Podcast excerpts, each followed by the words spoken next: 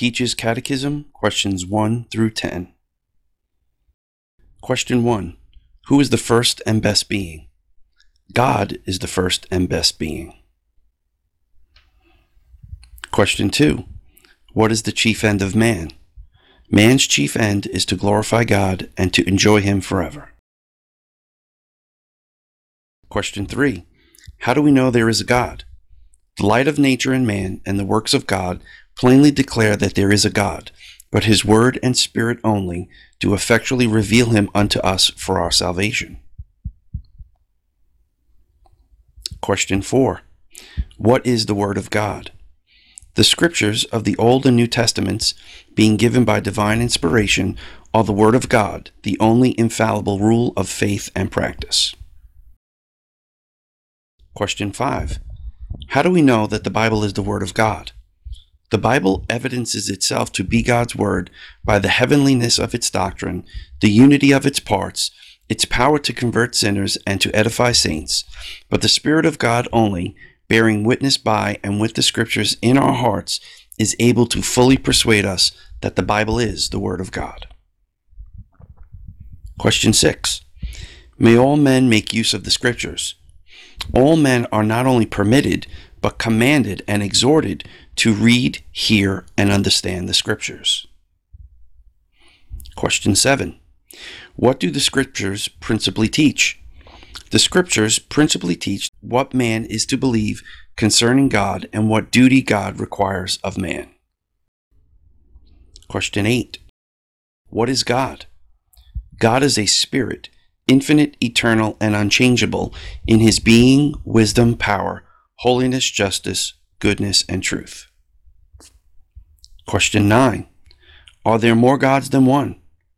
There is but one only, the living and true God. Question ten. How many persons are there in the Godhead? There are three persons in the Godhead, the Father, the Son, and the Holy Spirit, and these three are one God, the same in essence, equal in power and glory.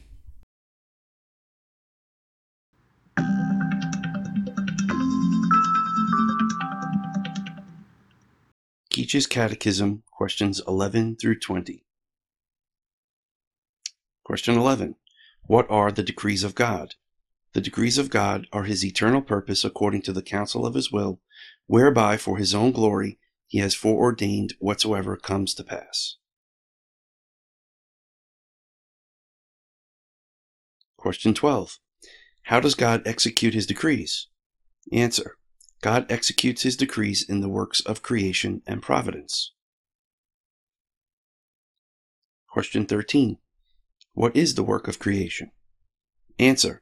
The work of creation is God making all things of nothing by the word of His power in the space of six days, and all very good. Question fourteen. How did God create man? Answer. God created man, male and female, after His own image, in knowledge, righteousness, and holiness, with dominion over the creatures.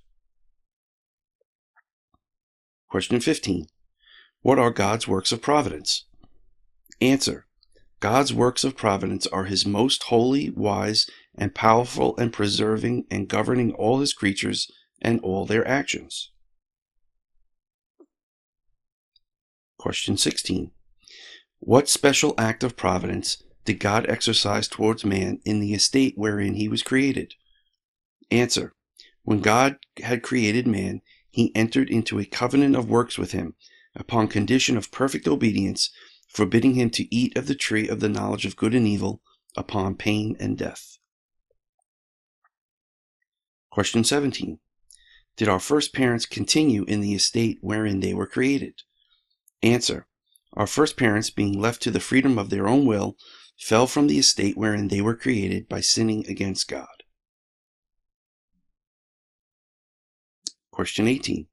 What is sin? Answer. Sin is any want or conformity unto or transgression of the law of God. Question nineteen. What was the sin whereby our first parents fell from the estate wherein they were created? Answer. The sin whereby our first parents fell from the estate wherein they were created was their eating of the forbidden fruit. Question twenty. Did all mankind fall in Adam's first transgression? Answer.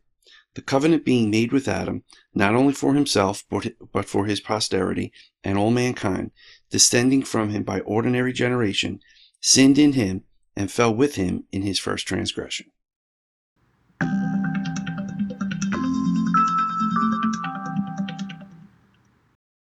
Keach's Catechism, questions twenty-one through thirty. Question twenty-one. Into what estate did the fall bring mankind? Answer. The fall brought mankind into an estate of sin and misery. Question twenty-two. Wherein consists the sinfulness of that estate whereinto men fell? Answer. The sinfulness of that estate whereinto men fell consists in the guilt of Adam's first sin, the want of original righteousness, and the corruption of his whole nature, which is commonly called original sin, together with all actual transgressions which proceed from it. Question twenty-three. What is the misery of that estate whereunto man fell? Answer. All mankind by their fall lost communion with God, are under his wrath and curse, and made liable to all the miseries of this life, to death itself, and to the pains of hell forever. Question twenty-four. Did God leave all mankind to perish in the estate of sin and misery? Answer. God, out of his mere good pleasure, from all eternity, having chosen a people to everlasting life, did enter into a covenant of grace to deliver them out of the estate of sin and misery, and to bring them into an estate of salvation by a Redeemer. Question twenty-five. Who is the Redeemer of God's elect? Answer. The only Redeemer of God's elect is the Lord Jesus Christ, who being the eternal Son of God became man, and so was and continues to be God and man in two distinct natures and one person forever. Question twenty-six. How did Christ, being the Son of God, become man? Answer. Christ, the Son of God, became man by taking to himself a true body and a reasonable soul, being conceived by the power of the Holy Spirit in the womb of the Virgin Mary, and born of her, yet without sin. Question twenty-seven. What offices does Christ execute as our Redeemer? Answer. Christ, as our Redeemer, executes the offices of a prophet, of a priest, and of a king, both in his estate of humiliation and exaltation. Question twenty-eight. How does Christ execute the office of a prophet? Answer. Christ executes the office of a prophet in revealing to us, by this word and spirit, the will of God for our salvation. Question twenty-nine. How does Christ execute the office of a priest? Answer. Christ executes the office of a priest in his once offering up of himself a sacrifice to satisfy divine justice and reconcile us to God, and in making continual intercession for us. Question thirty. How does Christ execute the office of a king? Answer. Christ executes the office of a king in subduing us to himself, in ruling and defending us, and in restraining and conquering all his and our enemies.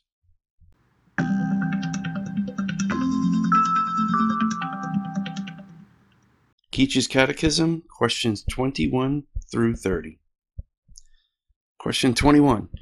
Into what estate did the fall bring mankind? Answer.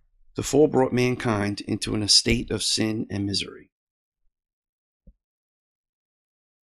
Question twenty-two. Wherein consists the sinfulness of that estate whereinto men fell? Answer. The sinfulness of that estate whereinto men fell consists in the guilt of Adam's first sin, the want of original righteousness, and the corruption of his whole nature, which is commonly called original sin, together with all actual transgressions which proceed from it. Question twenty-three. What is the misery of that estate whereinto man fell? Answer.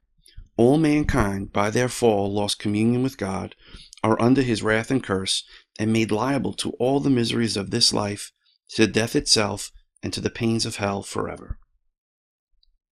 Question twenty-four. Did God leave all mankind to perish in the estate of sin and misery?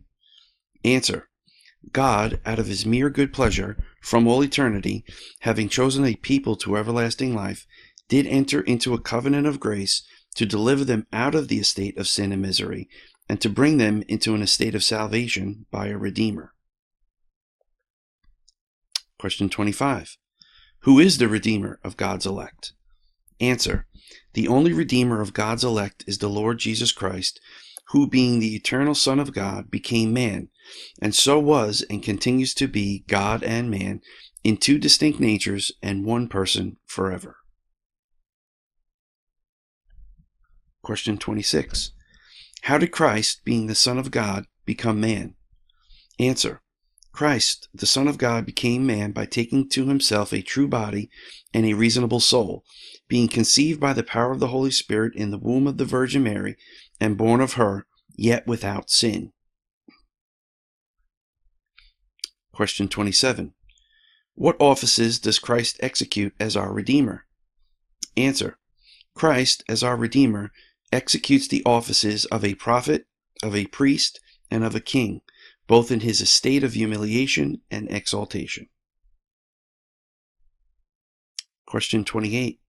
How does Christ execute the office of a prophet? Answer.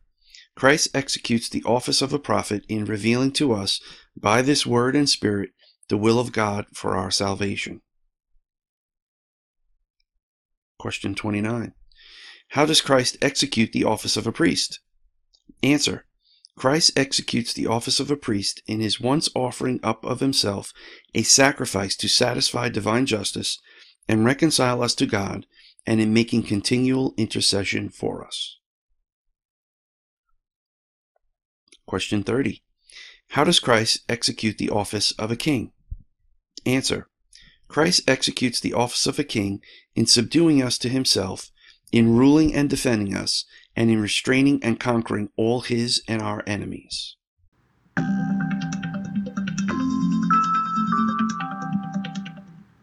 Keach's Catechism, questions thirty-one through forty. Question thirty-one. Wherein did Christ's humiliation consist? Answer. Christ's humiliation consisted in his being born, and that in a low condition, made under the law, undergoing the miseries of this life, the wrath of God, and the cursed death of the cross, in being buried and continuing under the power of death for a time. Question thirty-two. Wherein consists Christ's exaltation? Answer. Christ's exaltation consists in his rising again from the dead on the third day, in ascending up into heaven, in sitting at the right hand of God the Father, and in coming to judge the world at the last day. Question thirty-three. How are we made partakers of the redemption purchased by Christ? Answer. We are made partakers of the redemption purchased by Christ by the effectual application of it to us by his Holy Spirit. Question thirty-four. How does the Spirit apply to us the redemption purchased by Christ? Answer. The Spirit applies to us the redemption purchased by Christ by working faith in us, and thereby uniting us to Christ in our effectual calling. Question thirty-five. What is effectual calling? Answer. Effectual calling is the work of God's Spirit, whereby convincing us of our sin and misery, enlightening our minds in the knowledge of Christ, and renewing our wills, he does persuade and enable us to embrace Jesus Christ, freely offered to us in the gospel. Question thirty-six. What benefits do they that are effectually called partake of in this life? Answer. They that are effectually called do in this life partake of justification, adoption, sanctification, and the several benefits which in this life do either accompany or flow from them. Question thirty-seven.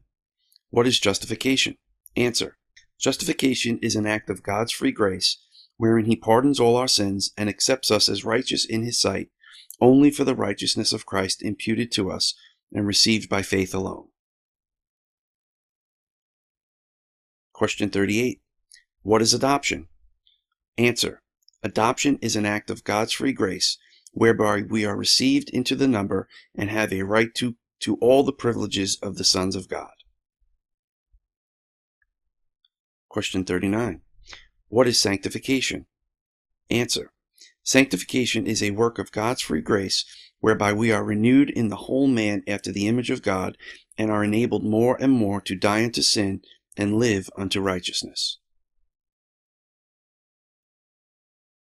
Question forty. What are the benefits which in this life do accompany or flow from justification, adoption, and sanctification?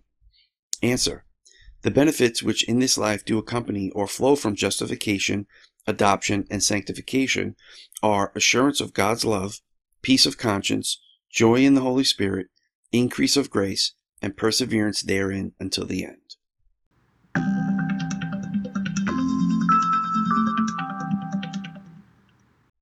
Keach's Catechism, questions forty-one through fifty. Question forty-one. What benefits do believers receive from Christ at death? Answer. The souls of believers are at death made perfect in holiness and do immediately pass into glory, and their bodies, being still united to Christ, do rest in their graves till the resurrection. Question forty-two. What benefits do believers receive from Christ at the resurrection? Answer. At the resurrection, believers become raised up in glory, shall be openly acknowledged and acquitted in the day of judgment, and made perfectly blessed in the full enjoyment of God to all eternity. Question forty-three. What shall be done to the wicked at death? Answer. The souls of the wicked shall at death be cast into the torments of hell, and their bodies lie in their graves till the resurrection and judgment of the great day. Question forty-four. What shall be done to the wicked at the day of judgment? Answer.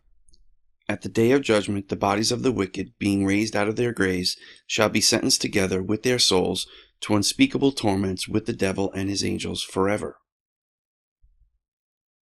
Question forty-five. What is the duty which God requires of man? Answer.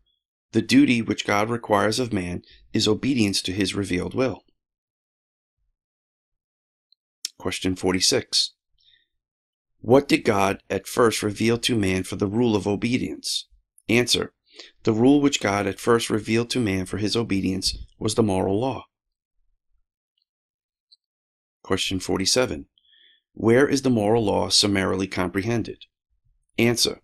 The moral law is summarily comprehended in the Ten Commandments. Question forty-eight. What is the sum of the Ten Commandments? Answer. The sum of the Ten Commandments is to love the Lord our God with all our heart, with all our soul, with all our strength, and with all our mind, and our neighbor as ourselves.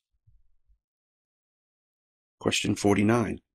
What is the preface to the Ten Commandments? Answer. The preface to the Ten Commandments is, I am the Lord thy God, which have brought thee out of the land of Egypt, out of the house of bondage. Question fifty. What does the preface to the Ten Commandments teach us? Answer. The preface to the Ten Commandments teaches us that because God is the Lord, and our God and Redeemer, therefore we are bound to keep all his commandments.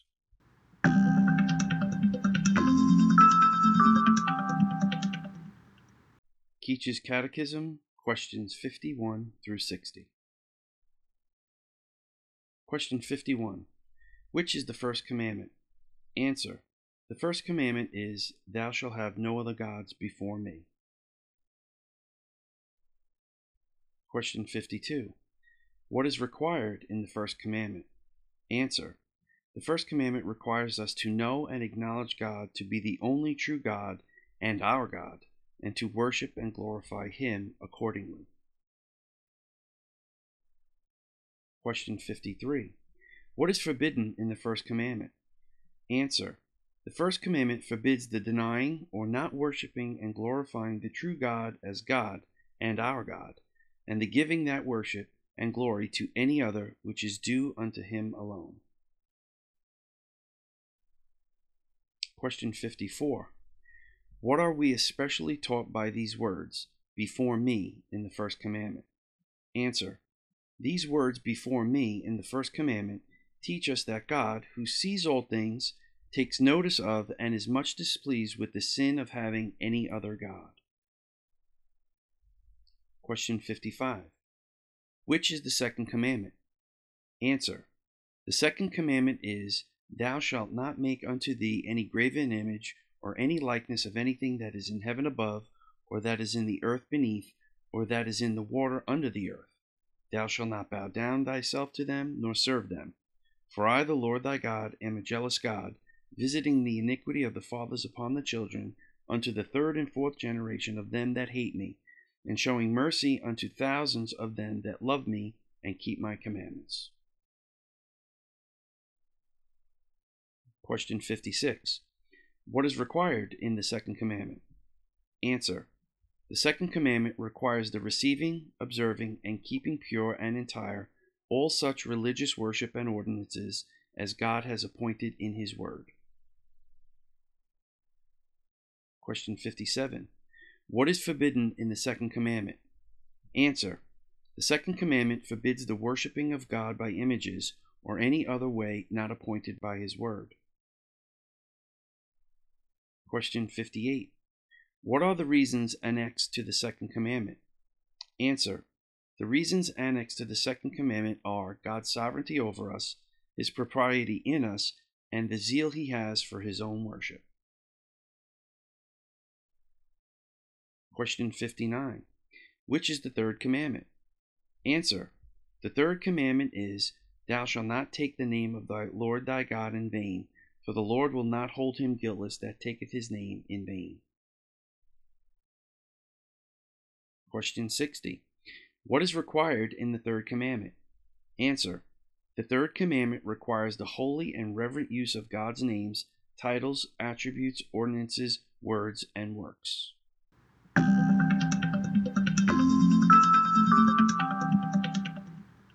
Keach's Catechism, questions sixty-one through seventy. Question sixty-one. What is forbidden in the third commandment? Answer. The third commandment forbids all profaning and abusing of anything whereby God makes himself known. Question sixty-two. What is the reason annexed to the third commandment? The reason annexed to the third commandment is that howsoever the breakers of this commandment may escape punishment from men, yet the Lord our God will not suffer them to escape his righteous judgment. Question sixty-three. Which is the fourth commandment? Answer. The fourth commandment is, Remember the Sabbath day to keep it holy. Six days shalt thou labor and do all thy work, but the seventh day is the Sabbath of the Lord thy God. In it thou shalt not do any work, thou, nor thy son, nor thy daughter, thy manservant, nor thy maidservant, nor thy cattle, nor thy stranger that is within thy gates. For in six days the Lord made the heaven and the earth, the sea, and all that is in them, and rested the seventh day. Wherefore the Lord blessed the Sabbath day, and hallowed it. Question sixty-four. What is required in the fourth commandment? Answer. The fourth commandment requires the keeping holy to God such set times as he has appointed in his word, expressly one day in seven to be a holy Sabbath to himself. Question sixty-five. Which day of the seven has God appointed to be the weekly Sabbath? Answer. From the creation of the world to the resurrection of Christ, God appointed the seventh day of the week to be the weekly Sabbath, and the first day of the week ever since, to continue to the end of the world, which is the Christian Sabbath. Question sixty-six. How is the Sabbath to be sanctified? Answer. The Sabbath is to be sanctified by a holy resting all that day, even from such worldly employments and recreations as are lawful on other days, and spending the time in the public and private exercising of God's worship, except so much as is to be taken up in the works of necessity and mercy. Question sixty-seven. What is forbidden in the fourth commandment? Answer.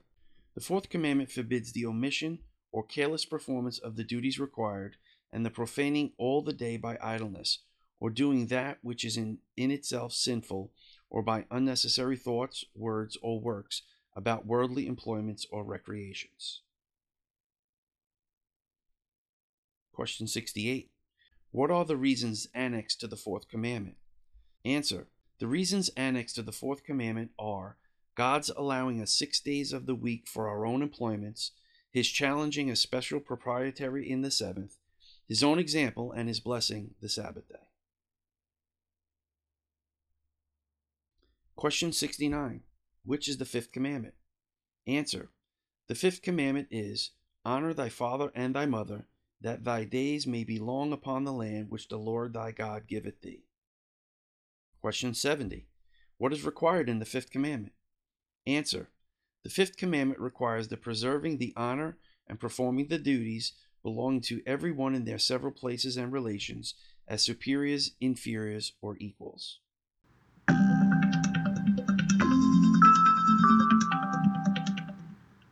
Keach's Catechism, question seventy-one through eighty. Question seventy-one.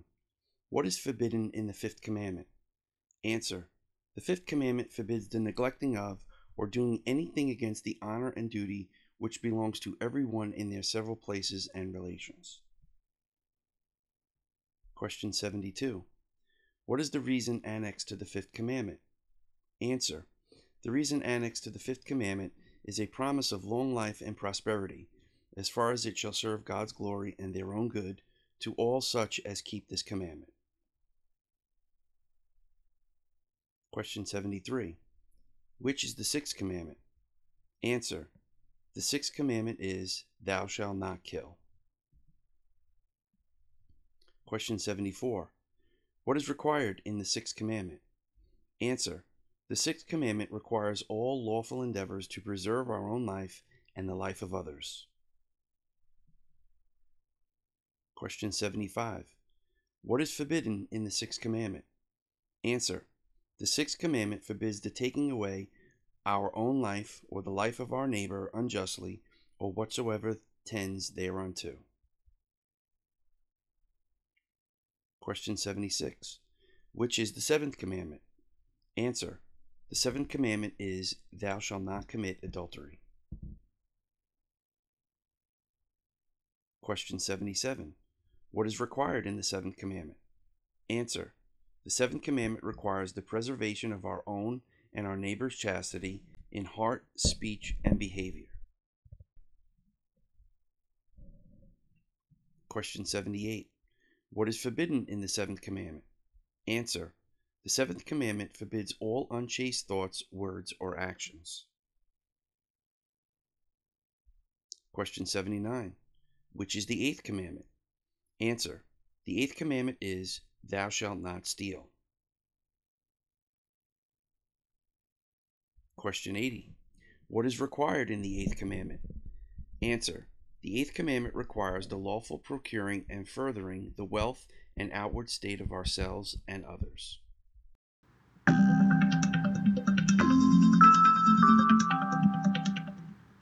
Keach's Catechism, questions eighty-one through ninety. Question eighty-one. What is forbidden in the eighth commandment? Answer. The eighth commandment forbids whatsoever does or may unjustly hinder our own or our neighbor's wealth or outward state. Question eighty-two. Which is the ninth commandment? Answer. The ninth commandment is, Thou shalt not bear false witness against thy neighbor. Question eighty-three. What is required in the ninth commandment? Answer. The ninth commandment requires the maintaining and promoting of truth between man and man, and of our own and our neighbor's good name, especially in witness bearing. Question eighty-four. What is forbidden in the ninth commandment? Answer. The ninth commandment forbids whatsoever is prejudicial to truth or injurious to our own or our neighbor's good name.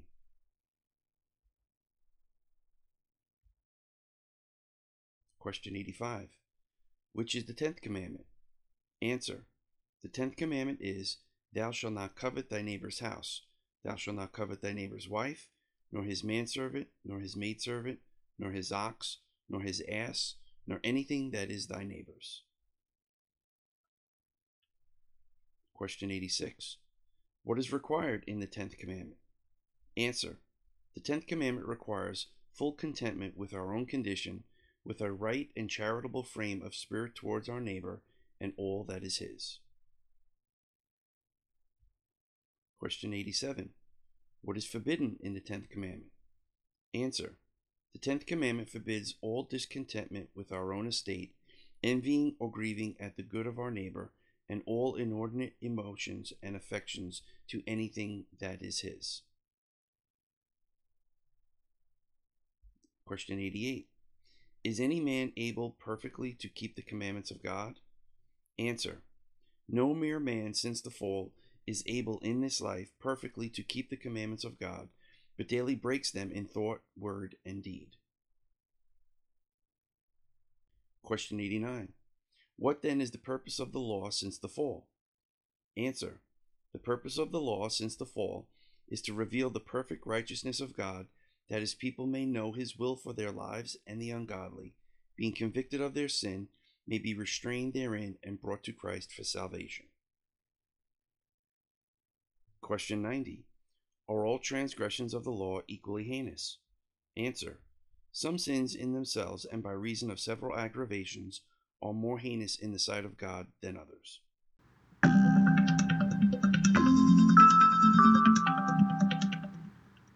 Keach's Catechism, questions ninety-one through one hundred. Question ninety-one. What does every sin deserve? Answer. Every sin deserves God's wrath and curse, both in this life and in that which is to come. Question ninety-two. What does God require of us that we may escape his wrath and curse due to us for sin? Answer.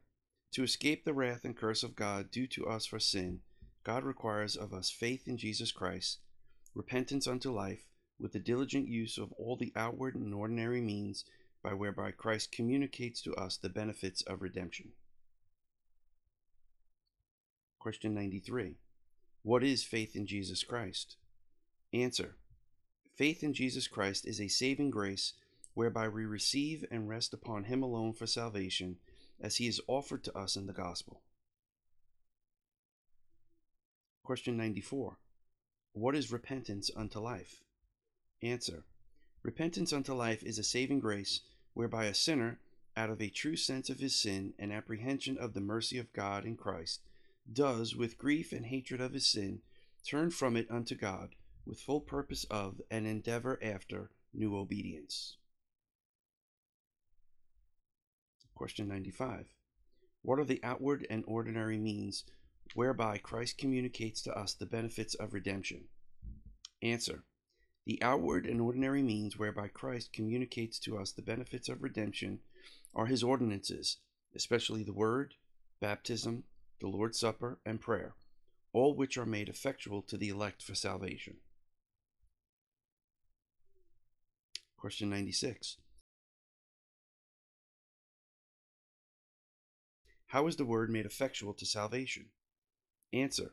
The Spirit of God makes the reading, but especially the preaching of the word, an effectual means of convincing and converting sinners, and of building them up in holiness and comfort through faith unto salvation. Question ninety-seven. How is the word to be read and heard that it may become effectual to salvation? Answer. That the word may become effectual to salvation, we must attend thereunto with diligence, preparation, and prayer, receive it in faith and love, lay it up in our hearts, and practice it in our lives. Question ninety-eight. How do baptism and the Lord's Supper become effectual means of salvation? Answer. Baptism and the Lord's Supper become effectual means of salvation, not from any virtue in them or in him that administers them, but only by the blessing of Christ and the working of his Spirit in them, that by faith receive them. Question ninety-nine. Wherein do baptism and the Lord's Supper differ from the other ordinances of God? Answer. Baptism and the Lord's Supper differ from the other ordinances of God in that they were specially instituted by Christ to represent and apply to believers the benefits of the new covenant by visible and outward signs. Question one hundred. What is baptism? Answer. Baptism is a holy ordinance wherein the washing with the water in the name of the Father, the Son, and the Holy Spirit signifies our ingrafting into Christ and partaking of the benefits of the covenant of grace and our engagement to be the Lord's.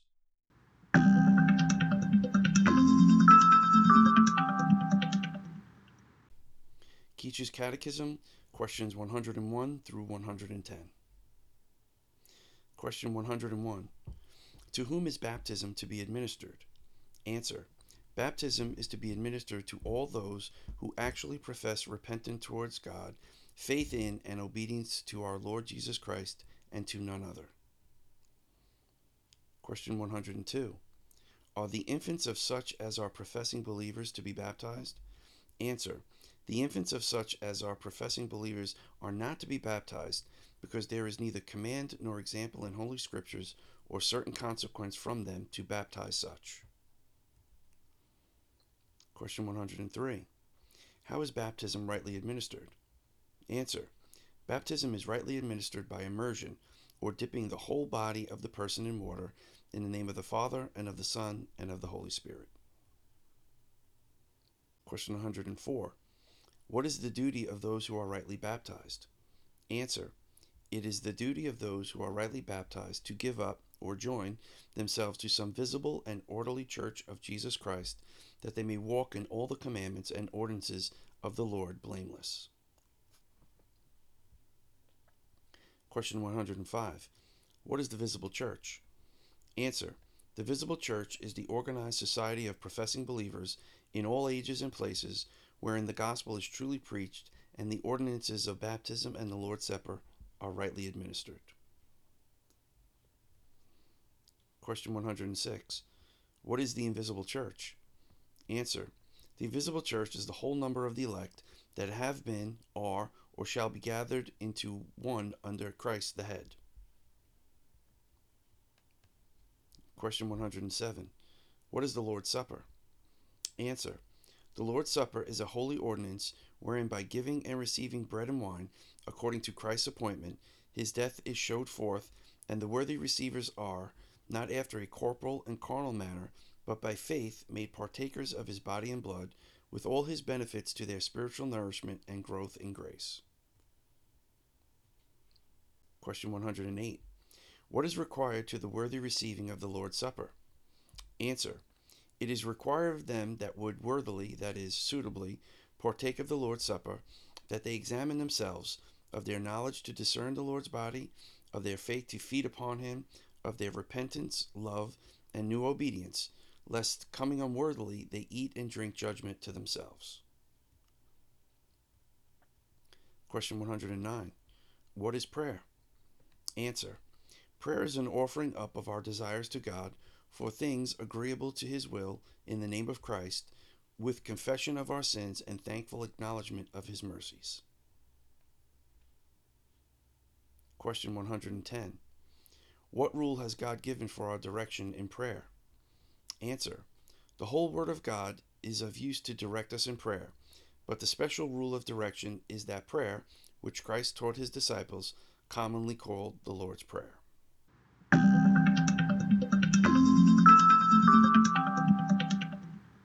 Keach's Catechism, questions one hundred eleven through one hundred eighteen. Question one hundred eleven. What does the preface to the Lord's Prayer teach us? Answer. The preface of the Lord's Prayer, which is, Our Father which art in heaven, teaches us to draw near to God with all holy reverence and confidence, as children to a Father, able and ready to help us, and that we should pray with and for others. Question one hundred twelve. What do we pray for in this first petition? Answer. In this first petition, we, which is, Hallowed be thy name, we pray that God would enable us and others to glorify him in all that whereby he makes himself known, and that he would dispose all things to his own glory. Question one hundred thirteen. What do we pray for in the second petition? Answer. In the second petition, which is, Thy kingdom come, we pray that Satan's kingdom may be destroyed, and that the kingdom of grace may be advanced, ourselves and others brought into it and kept in it, and that the kingdom of glory may be hastened. Question one hundred fourteen. What do we pray for in the third petition? Answer. In the third petition, which is, Thy will be done in earth as it is in heaven, we pray that God, by his grace, would make us able and willing to know, obey, and submit to his will in all things, as the angels do in heaven. Question one hundred fifteen. What do we pray for in the fourth petition? Answer. In the fourth petition, which is, Give us this day our daily bread, we pray that of God's free gift we may receive a competent portion of the good things of this life and enjoy his blessing with them. Question one hundred sixteen. What do we pray for in the fifth petition? Answer. In the fifth petition, which is, And forgive us our debts as we forgive our debtors, we pray that God, for Christ's sake, would freely pardon all our sins, which we are rather encouraged to ask, because by his grace we are enabled from the heart to forgive others. Question one hundred seventeen. What do we pray for in the sixth petition? Answer. In the sixth petition, which is, And lead us not into temptation, but deliver us from evil, we pray that God would either keep us from being tempted to sin, or support and deliver us when we are tempted. Question one hundred eighteen. What does the conclusion of the Lord's Prayer teach us? Answer. The conclusion of the Lord's Prayer, which is, For thine is the kingdom and the power and the glory forever, amen, teaches us to take our encouragement in prayer from God only, and in our prayers to praise him, ascribing kingdom, power, and glory to him, and in testimony of our desire and assurance to be heard, we say, Amen.